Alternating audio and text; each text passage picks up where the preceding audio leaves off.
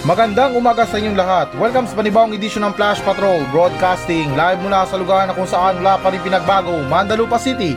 Ako pa rin to, si Kuya Nash mula pa rin si Tito Mike. Ngayong araw February 6, 2023. At ngayon, para sa mga balita. Pangulong Marcos, ibinida ang tampok na kwento ng isang OFW sa kanyang vlog. Ilang maliit na negosyo, apektado ng water interruption ng Maynila. Chinese spy balloon na nakita sa US, maaaring katulad na nakita sa Pangasinan. Boko Juice vendor, viral sa isang post na Korean-inspired ang itsura. Isang lalaki binaril habang natutulog.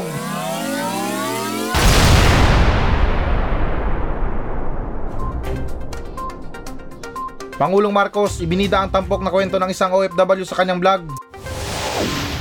So, okay guys, naayon sa ulat ng Manila Bulletin na bilang isang proud na ama ng bansa, ipinakita ni Pangulong Ferdinand Marcos Jr. ang mga nagawa ng overseas Filipino workers o ang OFW sa kanyang pinakabagong vlog at nangako na protektahan ang kanilang mga karapatan at ang pamilya na kanilang iniwan. At dagdag pa dyan na nagsalita si Pangulong Ferdinand Marcos Jr. sa kanyang vlog sa mga kwento ng tagumpay ng mga overseas Filipino workers sa ibang bansa. Sa isang payag, sinabi ni Pangulong Marcos na talaga namang nakaka-proud ang mga narating ng ating kapwa Pinoy. I am proud of what our fellows Filipino achieved. Nakakatuwa ang mga kwento ng ating mga kababayan. At kalagit pa dyan na pinag-usapan ng Chief Executive na si Ivan Mendoza, ang anak ng isang OFW na naging finalist sa reality singing show na The Voice France. Umawit din siya sa isang Filipino community event sa Switzerland noong Enero. Ipinagmamalaki din ni Pangulong Marcos si Telman Nular, isang Ilocano na mula sa La Union na dumating sa Belgium noong 1995 bilang tagapaglinis ng bahay. At pagkatapos na magsumikap na matuto ng French, kalaunan ay nagsimula siya ng sarili niyang negosyo sa housekeeping at mga serbisyo ng maharlika na nagsikap at nakaligtas sa kabila ng pandemya ng COVID-19. Ibinahagi din ng Pangulo na Sinular ay nagmamayari ng isang Filipino restaurant sa Belgium. So, okay. Saan nga ba tayo magsisimula dito? Dahil ah, marami akong napuna. Hindi naman sa ano ha, hindi naman sa minamasama sa mga balita natin or sa itong balita na to. Pero guys, ito sa akin ha. Para sa akin lang, walang samaan ng loob. Opinion lang. Parang nakakaya kasi na bilang isang Pilipino, na proud ka sa mga ibang Pilipino na ano, na nag nag-evolve or, or ano bang evolve? Ah, mali. Um, nag-grow up sa ibang bansa, nag ano ba, yumaman. Tapos isang pangulo pa natin or pangulo pa ng bansa ang magsasabi niyan. Hindi naman talaga sa binibigyan ng masamang kaulugan. Eh, yung sa akin lang kasi, ah, maganda sana ang balita na to kung sasabihin or parang um, ipagmamalaki ni Pangulong Marcos na nakaka-proud ang ano ko, ang mga kapwa ko Pilipino. Na kahit paano nasa hirap ng buhay nagsusumikap sila para maging mayaman. Which is nakakaramihan sa atin ngayon sa Pilipinas, ganyan ang ginagawa. Pero yung pinupunto ko lang kasi dito guys, yung parang yung mga tao na ipinagmamalaki niya ay hindi umasenso sa sariling bansa. kundi sa ibang bansa. Kumbaga sa madaling salita din na ibang gobyerno tumulong sa kanila. Yun lang yung sa opinion ko guys. Dahil bilang isang pangulo dapat mahiya tayo eh. Na iilan sa mga Pilipino na lumalaya sa bansa para umasenso lang. Kailangan pang lumabas ng bansa. Kailangan pang iwan ng pamilya, magsakripisyo, swerte man or malas, bahala na, basta umasenso. Or yung goal nila sa ibang bansa ay magpakayaman. At hindi sa sariling bansa natin. Hindi talaga sa amin na masama guys pero parang tagilid sa akin ang balita na to. Um, ewan ko kung para sa kanya yan or parang okay sa kanya. Kung alam pa ba ni Pangulong Marcos yung sinasabi niya. Kaya bahala na. Yung sa akin lang kasi nakakalungkot lang isipin para sa ating mga Pilipino na no choice para sa mga gusto or desperado na magbago ang buhay. Kailangan talaga ng mga ibang bansa. Dahil alam nyo naman, pagdating dito, wala talaga tayong makukuha kung wala tayong natapos. Although na kung meron man, um, sakto lang. Sa mga nurse natin, hirap din sila. Hindi naman sa nila lahat, pero alam ko yung iba dyan, kapus palad din or parang sakto lang din yung kinikita nila sa buong araw. Samantalang na kung magtatrabaho sila sa ibang bansa, pagod man din pero appreciate pa rin yung trabaho nila. Malaki ang pinapasahod sa kanila. Pero well, hindi naman talaga totally zero yung gobyerno dito kahit papano na tumutulong din sila sa mga OFW natin na palabasin sila sa bansa natin at doon magtrabaho. Na parang sinasabi lang din nila na oh, wala kami may tutulong sa sariling bansa nyo. Pero palabas ng bansa kaya namin hatid kayo. At ito guys, dagdag ko lang ha. Sa mga OFW natin, talagang proud ako sa kanila eh. Kasi kahit papano nasa hirap ng buhay or parang kahit na masakit man or hindi nila kaya, ay kinakaya pa rin nila para sa kanilang pamilya. Ganyan tayo mga Pilipino. Although na yung iba, tamad talaga, ay talagang magtrabaho, Pero karamihan sa ating mga Pilipino, kapag mayroong opportunity na magtrabaho sa ibang bansa, talagang pipilahan yan or hindi naman kaya pagtsatsagaan yan. Swerte man or malas sa mga trabaho nila dahil alam nyo naman, minsan sa mga OFW natin or sa tinatawag na rin natin mga bayani sila, um, yung iba naman kasi minamalas talaga sa mga trabaho nila or sa mga naging amo nila. Kaya para sa mga may kamag-anak dyan na OFW, may mga kaibigan dyan na sa ibang bansa, unahin natin yung pangangamusta sa kanila. Hindi yung uutangan nyo tapos pag hindi kayo pinautang, masama sila. Sunod naman tayo na balita. Chinese spy balloon na nakita sa bansang US, maaring katulad na nakita sa Pangasinan. So, okay guys, naayon sa ulat ng Manila Bulletin, na ang higanting Chinese balloon na pinaghihinalang isang surveillance aircraft na isinat daw ng bansang US sa airspace nito ay maaaring isang kaparehong unidentified flying object o UFO na namonitor na lumilipad sa Pangasinan noong nakaraang taon. At dagdag pa dyan ang handout na larawan na ito mula kay Chas Doak na kinuna noong February 1, 2023 at inilabas noong February 2 ay nagpapakita ng pinaghihinalaang Chinese spy balloon sa kalangitan sa ibabaw ng Billings, Montana, sabi ng Pentagon noong February 2 na sinusubaybayan nito ang isang Chinese spy balloon na lumilipad ng mataas sa ibabaw ng Estados Unidos na muling ibinuway ang tensyon sa pagitan ng dalawang bansa ilang araw bago ang isang bihirang pagbisita sa Beijing ng nangungunang diplomat ng US. Sinabi ng Departamento ng Depensa ng US na binaril ng isang American F-22 fighter jet ang lobo gamit ang isang missile mga 6 na nautical miles mula baybayin ng US noong Sabado. Tapos dito sa Pilipinas, sinabi alien daw. Eh hindi naman sa minamasama. Kahit siguro alien ay pumunta ng Pilipinas sa pinagagawa ng gobyerno. Baka nga sa kanila nang galing yung katagang ayoko na sa Earth. Papaano tayo bibisitahin ng mga alien sa Pilipinas? Eh kung mismong demonyo nga napapa oh my god sa mga pinagagawa ng gobyerno natin. Kinakabahan ng mga pinuno sa impyerno. Sinasabi nila wag yung papasukin yan, baka palitan ako sa trono. Kaya guys, sa mga imagine natin na pupuntahan tayo ng alien, sasakupin tayo, walang katotohanan yan. Dahil siguro mismo alien, aayawan tayo. Pero ito, seryoso guys ha, sa pinagagawa ng China talagang napaka-unfair. Yung tipo na maayos ka nakikitungo sa kanya pero meron pa rin siyang palihim na ginagawa sa sarili mo. Kasi syempre nagtiwala na nga tayo tapos gaganyanin pa tayo. Um, iispiyahan pa tayo. Etong sinasabi ko para to sa bansang US ha, hindi sa bansang Pilipinas. Kasi kung sa bansang Pilipinas, ano ba bang iispiyahin nila sa atin? Eh kung sa tao pa yan, baka sabihin pa nila, kahit pagkaitim ng budhi nyo, nakita na namin. Kung sa bansang US guys, siguro big deal sa kanila to, lalot na alam niyo naman ang bansang US. Sa lahat ng ayaw niyan, yung iniispiyahan sila. At saka bali-balita na rin na itong dalawang bansa na to, itong bansang US at saka bansang China, ay meron na itong mga alitan. Sadyang naghihintay lang talaga ng snap or parang spark ng apoy para magkagulo or mag-away. Kaya may singit ko lang itong topic natin sa Pilipinas at saka sa US. Um, di naman din sa minamasama pero sa opinion ko lang din ay parang, parang lang ha, na ginagamit tayo ng bansang US para makalaban nila yung bansang China. Kasi kung gagawa sila ng aksyon, um, baka matulad to sa bansang Ukraine at saka Russia. Yung palitan ng mga racket, bansa to bansa, or ano ba, country to country. Hindi kagaya ng pagtulong nila sa atin sa Pilipinas, eh yung mga racket papunta dito sa bansa natin. Kaya sa mga humihiling dyan ng labanan natin ng bansang China, maniwala kayo guys. Oo, nandyan yung bansang US, pasalamat tayo na handang tumulong kung sakali man. Pero kung sakali man na sumiklab yung gulo, ay hindi talaga natin magugustuhan. Mantakin nyo sa mga pinaghirapan natin, sa mga pamumuhay natin. Sa mga simpleng sakuna nga, sa mga lindol na yan, baha, mga pagputok ng bulkan ay pahirapan pa sa pagtulong ng gobyerno. So what more na lang ang pagtulong ng gobyerno sa kalagitnaan ng gera. Ultimo sarili nila, hindi nila matulungan. Hindi talaga sa nilalason yung mga utak nyo guys, pero ito mga sinasabi ko, mga opinion ko lang naman eh. Wala talaga huminimin or dinidiin dito. At marahil siguro na minsan mali ako sa mga sinasabi ko, pero kayo nang bahala kasi ito mga sinasabi ko ay opinion ko lang naman. Kaya ganun pa man guys, next time talagang pag-iiyan natin yung mga studies natin. Hindi yung kapag nakakita tayo ng mga kakaiba sa langit, sasabihin natin na, uy, lolo mo yun. Binabantayan tayo. Oo, di ba? Karamihan sa mga paniniwala natin, na yung tipo na kapag mayroong kakaiba na nakita, sasabihin, oh, lola natin yan, binibisita tayo. Binabantayan lang tayo niyan. Hayaan mo lang. Yung nakakatakot kasi dyan guys, mag-upgrade eh. From butterfly or hindi naman ka, yung mga kakaibang insekto. Baka rin kasi nasa mga paniniwala natin or sa solid na paniniwala natin kahit na buhay na yung pumasok sa loob ng bahay natin, sasabihin natin, lolo pa rin natin yan. Pero ito guys, dagdag ko lang ha, at may balik natin sa balita. Um, speaking sa mga ganyan, wala man akong ganong alam sa mga pinaggagawa nila. Um, sa words lang or sa katagang spy lang, eh parang hindi tayo komportable sa mga ganyan. Dapat maging sensitive tayo eh.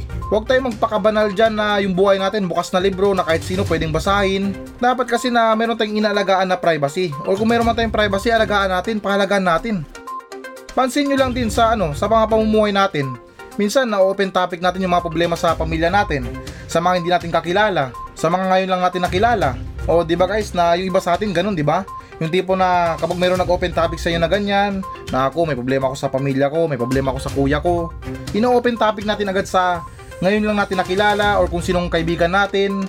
Dapat kasi guys, limitahan natin yung pagkwento natin ng talambuhay natin sa mga ibang tao lalo't na kung confidential talaga yan. Kasi balang araw pwede nang gamitin sa atin yan. Kapag meron lang magkwento, mag-open topic agad na buti ka pa nga, ganyan lang yung problema mo. Sa akin, malala. Yung tatay ko kasi nagtutulak ng droga eh. Although na masaya kami, marangya yung buhay namin dahil sa illegal na droga, pero hindi pa rin ako masaya. Dahil marami siyang tao na niloloko or sinisira ang buhay. Abay, syempre yung tao na yun tatatak sa isipan niya yun na, uy, drug lord pala to. Kaya yung words na yun or parang sa punto ko na pwedeng gamitin sa atin yun. Kaya mag-ingat din tayo guys sa mga pag-share ng mga talambuhay natin, lalo't sa mga kaibigan natin, kakilala natin. Kahit sino pa yan guys, dapat meron tayong border or barcode sa mga privacy natin, lalo't kung confidential. Yung saktong kwento lang sa mga kakilala natin, sa mga kaibigan natin, at hindi yung buong kwento. Ako, sa inala ko lang guys ha, at saka sa opinion ko lang ha, itong bansa natin, matagal na itong basa ng bansang China. Kaya kung ganyan silang umasa sa pag-agaw sa West Philippines Sea natin, panghihimasok nila sa bansa natin para mag-operate ng mga illegal na operasyon dito. Same din yun, um, tinagalog ko lang. Hindi po na kung ikaw ang Chinese, um, nagbabalak ka na magkaroon ng negosyo sa Pilipinas, sa mga illegal na yan, ay meron agad babanat sa'yo na, uy, lapitan mo si ano, magaling yan dyan. Kayang-kayang palusutin yan. Although na hindi niya man kaya, pero matutulungan siya ng isa ni ano. O di ba friends of friends, friends and friends, may mga koneksyon. Sunod naman tayo na balita. Ilang maliit na negosyo, apektado ng water interruption ng Maynilad.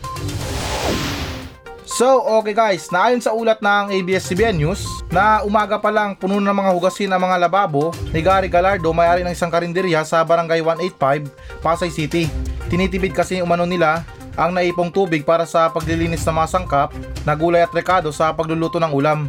Kaya gumagawa na sila ng paraan para makapag-imbak ng tubig. At sa isang payag na dumiskarte po kami ng drum.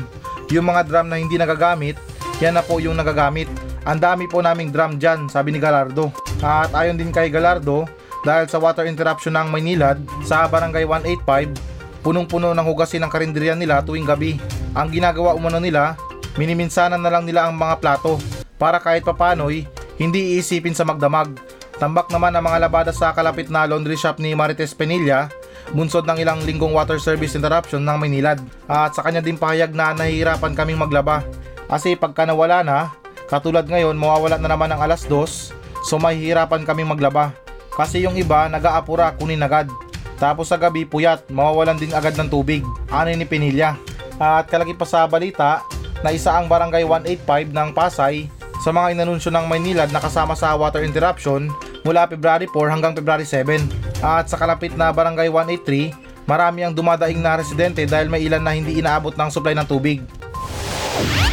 So, okay guys, um, let's just be fair. Um, ako para sa akin ha, ginagawa naman nila ng tama yung serbisyo nila.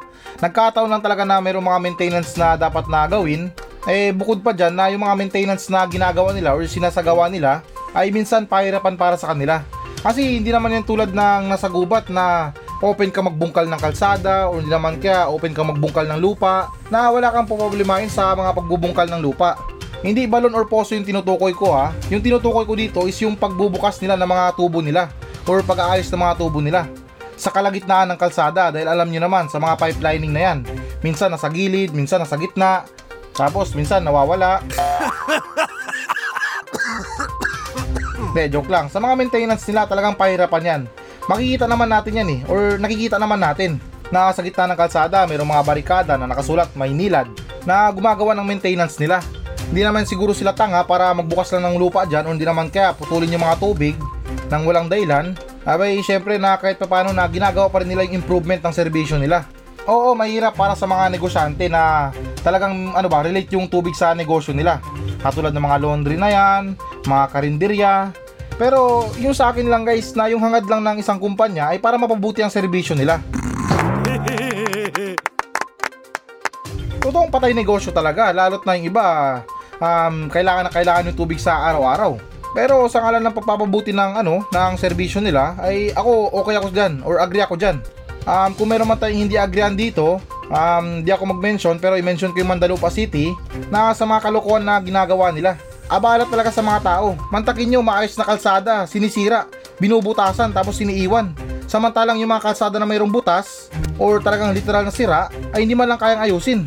Di ko alam guys sa mga engineer dyan kung baliktad ba yung mga utak nila, maayos yung kalsada, binubungkal, sinisira, binubutasan, tapos siniiwan na lang. Disadvantage kasi dyan guys um, yung mga motorista na sa gabi minsan yung mga signage nila nakatumba, minsan wala, na delikado para sa iba. Okay ba sa trabaho ng Maynila? Di naman sa pinagtatanggol dito. Alam ko minsan nakakainis din sila. Pero makikita naman natin sa kalagitnaan ng traffic meron silang kinukumpon eh. Siguro may dahilan pa kung parati na lang. Pero kung bihira lang talaga na magkaroon ng mga ganyang klase na water interruption, eh intindihin na lang natin dahil yung serbisyo nila, kagaya sa sinabi ko, eh para sa kakabuti ng serbisyo nila. Sunod naman tayo na balita. Gwapo ang buko juice vendor. Baral sa isang post na Korean inspired ang itsura. So, okay guys, naayon sa ulat ng GMA Network na si French Camino ang buko juice vendor sa Iloilo na nag-viral online kamakailan dahil sa kanyang kagwapuan. At dagdag pa dyan na ang 24 years old ay nag-transform sa isang certified na oppa sa tulong ng isang fashion stylist at isang makeup artist. At sa isang payag sinabi na the look that I am doing is i-identify lang po natin yung mga facial features niya. Sabi ni Maki na isang makeup artist and a little bit of enhancement lang sa face. And for the hair, just a bit of volume and a bit of messy Korean look. At dagdag pa din sa isang payag na maganda ang feeling na nabihisan at na make upan ng isang makeup artist. At dagdag pa dyan na ang pangalawa sa tatlong magkakapatid na si Frenchan ay hindi nakapagtapos ng pag-aaral dahil sa kahirapan sa panalapi. Nagtrabaho siya sa construction worker bago naging vendor. Kaya itinuturing niyang malaking blessing para sa kanya ang pagiging viral. Ah, pag gwapo, masarap ang paninda. Pati yung nagtitinda, masarap din daw. Pero pag pangit yung vendor, sasabihin, imomodus ka.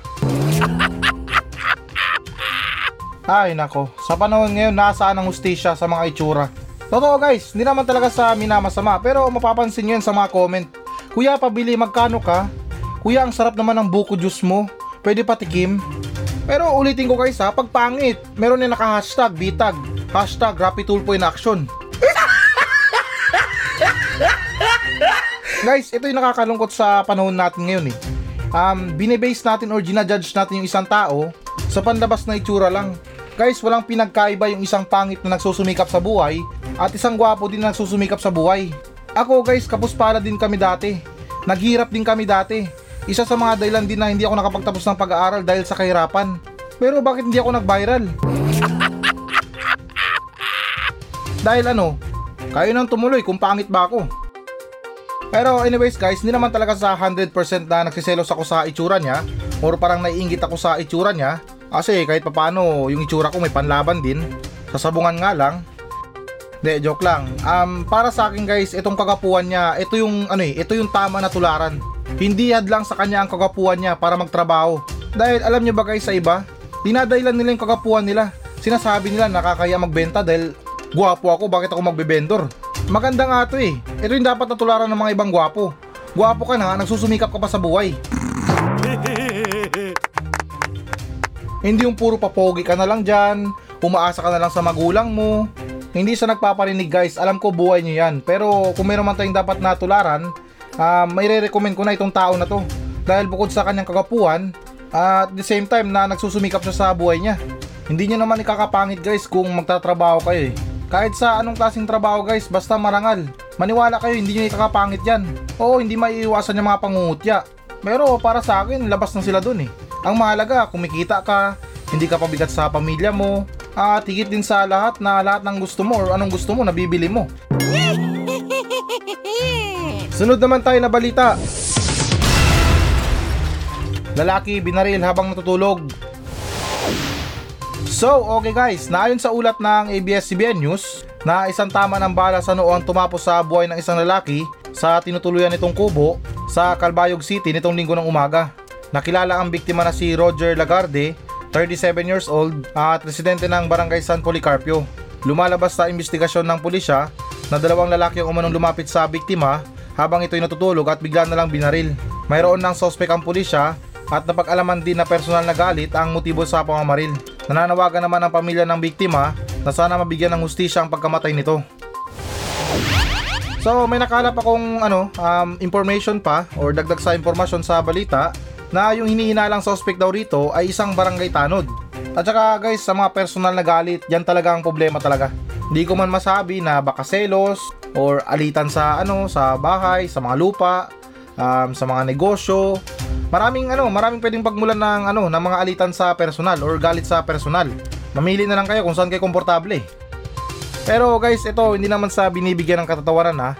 Kasi itong nangyaring krimen parang ano eh, mala pelikula. Linawin ko lang guys ha, hindi naman sa binibigyan ng katatawanan ha. Ini-imagine ko lang kung ano bang sinabi ng gunman bago niya pinatay yung target niya. Kasi kung sa mga pelikula, bago mamaril, isa sa mga tumatak sa akin, hasta la vista baby. Eh sa krimen na to, hindi naman sa ano ha, hindi naman sa minamasama ha. At hindi naman talaga na binibigyan ng katatawanan. Pumapasok lang sa isipan ko na yung sinabi niya, sweet dreams, good night. Hindi, charot lang guys. Huwag niyo isipin na ano ha, um, pinagtatawanan ko yung nangyari. Kasi syempre nakakalungkot din yung sinapit niya. Mantakin nyo, natutulog siya. Namatay siya ng walang kalaban-laban. Pero at least para sa akin, okay na. Maganda ang gising niya sa langit na. Oo guys, kasi ako sa totoo lang ha, mas maganda na mamatay ka nang natutulog. Na yung tipo na huling tulog mo na, diretso ka na, hindi ka nagigising. Eh kesa naman na magkasakit ka pa dyan, pumunta ka pa ng ospital, gagastos ka pa, samot-saring gamot ang ipapainom sa'yo, tapos bandang huli, tigok ka rin. Eh yung sa akin lang, di bali na siguro na mamatay ka nang natutulog. At least na isang beses na lang. Eh hindi naman sa hinihiling na ngayon na, pero in the future ba? Or sa mga panahon na oras ko na, kung pwede lang mamili, eh pipiliin ko yung mamatay kang natutulog or namatay kang natutulog. Pero wag naman yung binaril ka, over naman yun. Yung ano ba, yung sakto lang, yung katandaan mo, uh, may sakit ka, tapos yung resulta, rush. Eh sa ganun, wala na akong irereklamo pa. At least pagising ko, diretso na, impyerno na. Hindi, charot lang. Hindi naman sobrang kasamaan ko sa mundo. Um, sakto lang, level lang yan. Kumbaga sa timbangan, isang guhit na lang, impyerno na. Pero anyways, um, sa panawagan ng pamilya, abay syempre, ganun din ako. Justisya din yung gusto ko. Kaya sa mga investigasyon nila, dapat malinaw din. Yung tipo na talagang aamin yung gunman sa kanyang ginawa. Dahil na mahirap naman kung mamintang na lang tayo dyan para sa justisya na gusto natin makamtan. Di man natin sure guys kung ano ba talaga motibo ng pamamaril. Nabanggit lang na ano, personal na galit. Hindi natin alam kung ano bang specific na galit na yan. Kaya para sa mga listeners ko na hanggat buhay tayo, piliin natin maging mabuti. Kung pwede lang i-check lahat ng mga kakilala natin, tanungin natin sila kung meron silang galit sa atin, tanungin natin. Dahil sa panahon ngayon, tingnan nyo, uso na yung backstab. May pinapatay nung nakatalikod. Tapos ito, binaril na natutulog. Napakamaro, hindi man lang ginising. Kaya hindi naman sa binabalaan kayo, eh yung sa akin lang, huwag tayong masyadong kampante sa mga nakapaligid sa atin. Dahil hindi natin alam na minsan yung mga nakaaligid pa sa atin or mga kakilala pa natin, close friends pa natin, ang tatapos ng mga buhay natin. So, ayan guys, ito nang pinakahihintay nyo. Magbabasa na tayo ng audience mail. Mula pa rin to sa mga nagmensahe sa atin sa Facebook page ng Flash Patrol at ganun pa man, February 6. Para ako nagbibilang ha. Wala lang. Um, napakabilis talaga ng araw. Mantakin nyo, isang kembot na linggo na lang, kalahati na. Tapos hindi pa buo yung ano, yung kalendaryo. Wala pang 31. Paano tayo sa sahod niyan?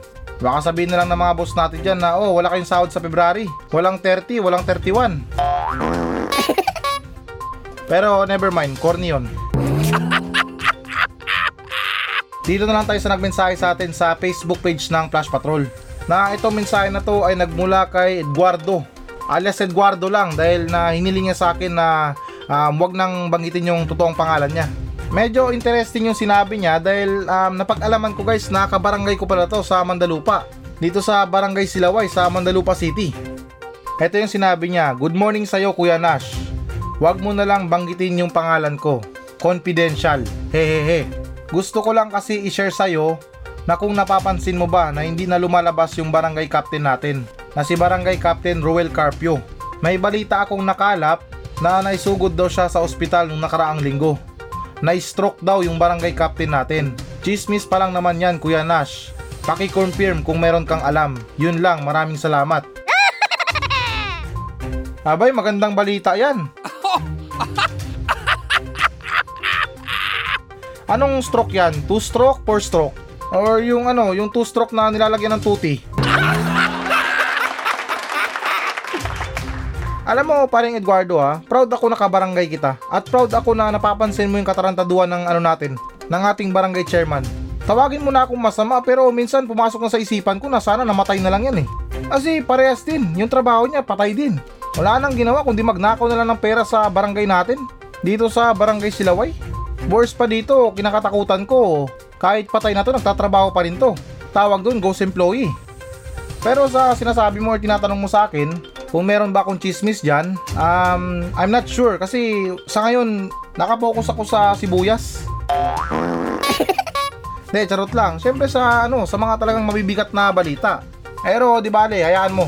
Sa tanong mo na yan sa akin, iimbestigahan natin kung totoo ba yung chismis. Paunahan na lang tayo sa pag-update dahil ako susubukan ko rin na kumalap ng chismis. Ay, este na chismis. Totoong balita na kung totoo na na-stroke yung barangay captain natin sa barangay Silaway. Pero kahit na wala pang resulta, sana nga. Nang sa ganun na mapalitan na yung barangay captain natin na wala nang ginawa sa barangay natin kundi perwisyo na rin. Nakakaya sa ibang barangay. Kung sa ibang barangay, yung mga nirereklamo nila, yung mga residente doon. Dito sa barangay natin, yung mismong reklamo natin, yung barangay chairman natin. Hindi yung mga nakatira sa barangay Silaway yung ano, yung mga salot na alam niyo naman minsan sa mga ibang barangay may mga salot yan na tao doon na etong si alias Narding, salot talaga to. Ano to, nagtutulak to sa barangay natin. Siya ang dahilan kung bakit na marami o dumarami na yung mga bata na gumagamit ng droga. Sa ganun, okay pa siguro dahil na yun ang kalaban ng ano, um, barangay chairman. Pero dito sa barangay Silaway sa Mandalupa City, baliktad. Pati mga utak ng namumuno dito, baliktad din. Kaya sa mga listeners ko dyan, kung meron kayong hinanaing sa mga barangay captain nyo, um, huwag kayong mag-atubili na magmensahe sa akin sa Facebook page ng Flash Patrol. Um, dahil na hindi ko naman talaga nababanggitin yung totoong pangalan nyo. Syempre, para sa proteksyon nyo na rin yun. Kasi yung importante naman doon or yung importante lang doon, mailathala yung problema nyo sa barangay chairman nyo. Pero syempre, bago ang chismis, um, kailangan din natin ng mga matibay na ebidensya. Mahirap naman kasi na magreklamo lang kayo dito, eh malay ko ba kung nagsisinungaling kayo, um, gusto nyo lang siraan yung barangay chairman nyo, eh pangit naman yung ganun. Dapat na kapag namintang tayo, or kapag meron tayong sinabi na pangit sa barangay chairman natin, eh kailangan na mayroong follow up yan na mga ebidensya. Kayo nang bahala guys, personal man yan or corruption, walang problema dyan. Dahil kung sa usapin na katarantaduan sa Mandalupa City, dito sa barangay namin sa barangay Silaway. Multiple choice man yung corruption pero yung sagot letter D, all of the above.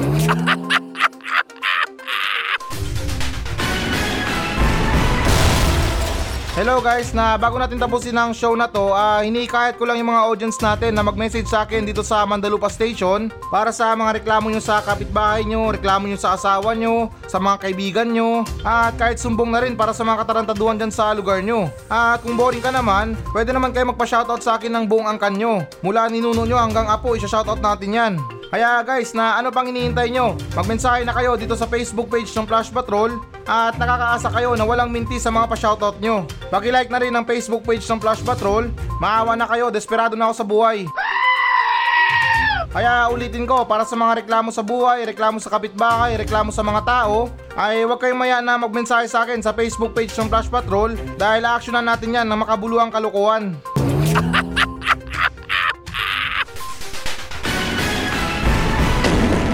So yan muna mga balita ng Flash Patrol sa araw na to. Maraming salamat sa pakikinig. Ako pa rin to, si Kuya Nash. At maraming salamat ulit. Wala pa rin si Tito Mike. Masayang masaya ako. At goodbye!